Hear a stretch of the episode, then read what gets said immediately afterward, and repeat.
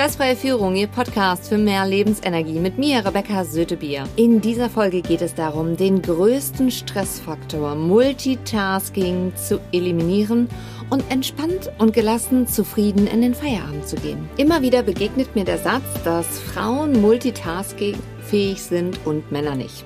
Okay, also ich bin eine Frau und ich stehe ganz klar für Monotasking, volle Präsenz und effektive Entscheidungen. Die Frage ist, wofür stehen Sie? Zunächst müssen wir einfach mal klären, was genau versteht man überhaupt unter Multitasking und Monotasking. In unserem Gehirn laufen ständig viele Prozesse gleichzeitig ab. 99 Prozent davon sind unbewusst, entdeckten Wissenschaftler schon 2008. Und in der Psychologie versteht man unter Multitasking, dass eine Person zwei oder mehrere Aufgaben zeitüberlappend ausführt. Die Aufgaben müssen dabei unabhängige Ziele haben. Also Autofahren mit den einzelnen Prozessen mit Kupplung, Gas geben, schalten, lenken grenzt das Ganze allerdings aus, denn das ist ein zusammenhängender Prozess und gilt quasi als eine Aufgabe. Diese eine Aufgabe oder diese vielen Prozesse zusammen haben ein einziges Ziel, nämlich schnellstmöglich und sicher am Ziel anzukommen. Relativ unproblematisch ist es natürlich auch bei Prozessen, die zwar zeitgleich ablaufen, allerdings über unterschiedliche Sinne wahrgenommen werden. Wie zum Beispiel, man hat einen Gesprächspartner am Telefon, dem man zuhört und unabhängig davon kann man natürlich auch visuelle Informationen aufnehmen und verarbeiten. Das heißt, wir können trotzdem weiter sehen und auch da reagieren. Und auch beim Output ist der Prozess gleichzeitig, dass wir zum Beispiel sprechen können und dabei die Hand bewegen oder etwas mit der Hand tun können. In solchen Fällen gibt es höchstens kleinere gegenseitige Beeinflussungen. Andererseits gibt es halt auch andere Arten von Prozessen, von denen das Gehirn nur einen einzigen pro Zeiteinheit ausführen kann. Also so braucht zum Beispiel eine Entscheidung eine Art zentrale Aufmerksamkeit und diese ist halt auch unteilbar. Wenn man also am Telefon gefragt wird, welcher Termin einem besser passt und gleichzeitig die Sekretärin per E-Mail fragt, ob sie bestimmte Unterlagen ausdrücken soll, können diese beiden Entscheidungsprozesse nur nacheinander ablaufen. Die Realität sieht natürlich auch meistens so noch aus, dass das Smartphone klingelt und man gerade in einem Meeting mit einem Mitarbeiter sitzt, mit dem man gerade ein Projekt bespricht, wo Entscheidungen gefällt werden müssen. Sich der einen Sache zuzuwenden heißt, die andere zu unterbrechen. Psychologische Experimente zeigen, dass wenn Entscheidungsprozesse, also Aufgaben, sich überlappen, verlängert sich die Bearbeitungszeit, die Fehlerquote steigt und alle anderen warten auf einen. Hirnforschungserkenntnisse in den letzten Jahren deuten darauf hin, dass immer nur eine solch eine Verbindung quasi möglich ist. Also hieße das, zwei Aufgaben, die in einem Gehirnbereich liegen, stören sich gegenseitig. Das wäre auch eine gute Erklärung dafür, warum Handybenutzung am Steuer so gefährlich ist und warum Mitarbeiter frustriert sind, wenn die Entscheidungsperson, also meistens die Führungskraft, nicht mit der Aufmerksamkeit komplett bei dieser Person ist.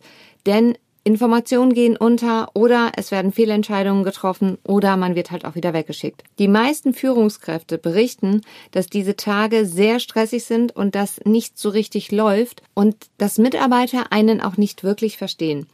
Diese Fehler führen auch immer zu Frustration und man meint, man hat doch alles getan. Ergibt das Sinn? Wie kann man das jetzt anpassen? Und zwar so, dass man produktiv und gleichzeitig natürlich auch erreichbar ist und Zeit für sich hat. Als erstes muss man sich die Frage beantworten, will ich da überhaupt raus?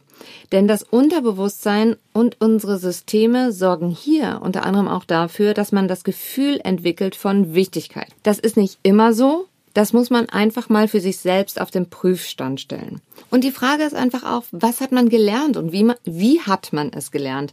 Ich habe zum Beispiel in meinem ersten Unternehmen das tatsächlich gelernt mit meinem Mentor Horst Peil. Denn wir haben 2009 eine Strategie entwickelt, dass ich da rauskomme aus dieser Multitasking-Falle, denn ich steckte da genauso drinne. Und wenn man dann abends nach Hause geht und total müde ist und nicht wirklich das Gefühl hat, etwas erreicht und geschafft zu haben, also wirkliche Ergebnisse, dann frustriert das. Und es frustriert nicht nur einen selbst, auch die Mitarbeiter waren frustriert, denn es hat ein bisschen gedauert, bis ich dann auch verstanden habe, dass ich von anderen Menschen die Zeit in Anspruch nehme, wo die nicht produktiv sein können. Denn wenn ich vier Personen zeitgleich habe und natürlich nur mit einer sprechen kann, dann warten die anderen drei. Da können die schon andere Aufgaben erledigt haben. Und ich bin heute immer noch sehr froh. Ich bin immer noch mit meinem Mentor Horst Peil seit über zehn Jahren in Kontakt, denn es ist wichtig, einen guten Sparringspartner an der Seite zu haben und im Gespräch entwickelt sich immer eine neue Möglichkeit und man muss immer am Ball bleiben. Wir haben in drei Jahren damals diesen Prozess entwickelt, dass ich immer am Ball bleibe, dass ich mich konkret auf die Termine vorbereite, auch auf die Gespräche und zeitgleich auch so flexibel bin, diesen Anspruch nicht immer gerecht werden zu können.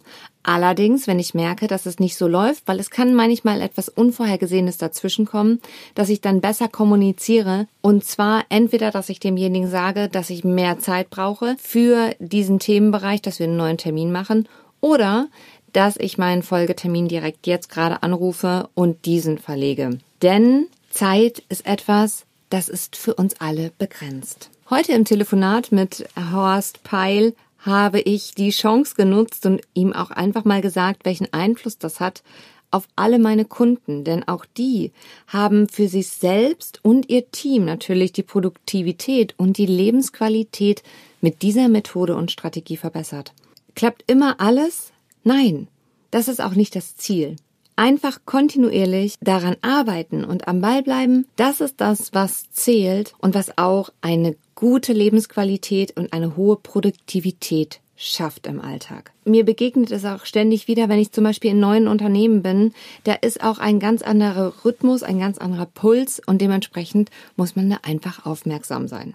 Fassen wir nochmal zusammen. Multitasking auf den Prüfstand stellen Monotasking Schritt für Schritt einführen, um auch seine Umgebung mitnehmen zu können, weil auch die muss sich daran gewöhnen. Gut vorbereitet mit Zahlen, Daten und Fakten und den Fragen, die man stellt, in einen Termin oder in ein Gespräch reinzugehen, unterstützt alle. Und wenn jeder diese Fähigkeit beherrscht, haben wir schnelle, gute Meetings und sind produktiv und haben einfach auch Spaß und mehr Lebensqualität, weil wir mehr Lebenszeit haben. Am Ball bleiben und mit Humor nehmen, was man mit Humor nehmen kann. Wenn Sie mit einem Profi an der Seite arbeiten möchten, schicken Sie mir gerne eine E-Mail an anfrage@rebecca-sötebier.de. Ihnen hat diese Folge gefallen? Dann teilen Sie sie gerne mit Freunden und Kollegen. In der nächsten Folge geht es um die Kraft unserer Körperhaltung, wie wir das für uns nutzen können und auch für unser Immunsystem. Bis dahin wünsche ich Ihnen eine gute Zeit. Ihre Rebecca Sötebier.